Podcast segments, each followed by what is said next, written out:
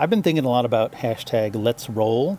At our Welcome Back kickoff this year, Mrs. Himmel mentioned that our theme was rock and roll, and roll stood for relationships, ongoing learning, leadership, and letting go of the things you can't control. And I really like that message.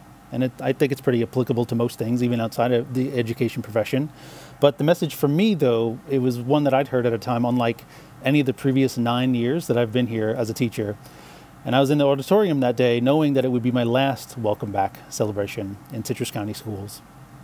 The funny thing was that it was also immediately reminding me of another rock and roll moment, one that kicked me from like zero to 60 and set the stage for what I was going to expect from my first teaching gig in 2010 at Citrus Springs Middle School. When I was, let's say, I was voluntold that as the new guy, it was tradition that I close out the annual talent show as a member of the final act, an act called Iron Falcon.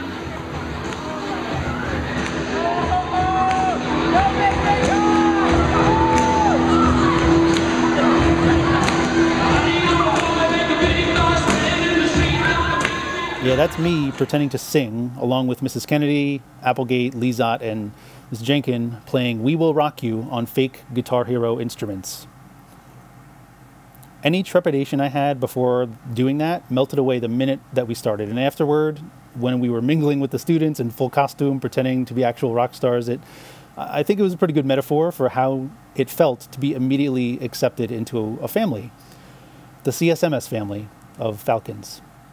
I must have said it or thought it a hundred times that first year, but these students, I remember feeling this that they had no idea how much these teachers care about them. And that atmosphere also blended over to the teaching staff, and I always felt supported there. I always felt listened to and valued. And the path I've been lucky enough to be on since that night, stepping out on the stage in a ridiculous fake mustache and wig, knowing that even if I made a fool of myself trying to do something that I'd have a village cheering me on. In those years, the amazing friends I've made who've turned into family, I'll never be able to say thank you enough. So while I'm leaving, I'll always carry those moments with me because the years here, they've really truly shaped the teacher and even the person that I've turned into. And I'll end this on a quote that I saw yesterday on Reddit and it reads, quote, "One day you'll stop being asked what you want to be when you grow up and instead be asked what you wanted to be."